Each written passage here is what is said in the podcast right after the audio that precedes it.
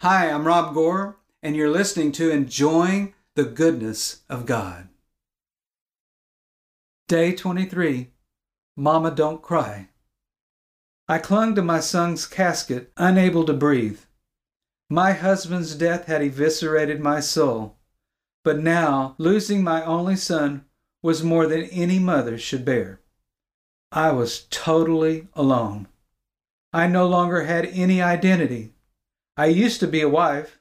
I used to be a mother. Now who am I? What have I done to be so cursed? As we trudged our way through the gate of the city of Nain, another crowd trying to enter the gate stopped us. Emerging from the press of the crowd, a man named Jesus bent over, gently touched my shoulder, and urged me, "Mama, don't cry."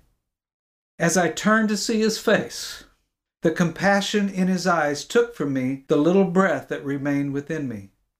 He went over, touched the stretcher, and commanded, "Young man, get up." I gasped as my son sat up and began to speak. Heaving contractions drove me to my knees. I was unable to think, unable to comprehend what I was seeing with my own eyes. For a moment, there was a mysterious silence from the crowd, followed by screams of joy and celebration. I could not stop shaking as I clutched and kissed my son. Like a little girl searching for her daddy, I turned to see Jesus. His eyes announced to my soul that I am someone special, important, and greatly beloved.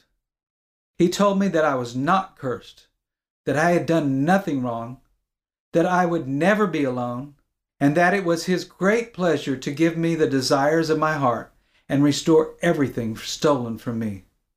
Years later, my son and I had the most amazing dinner with Mary, Martha, and Lazarus.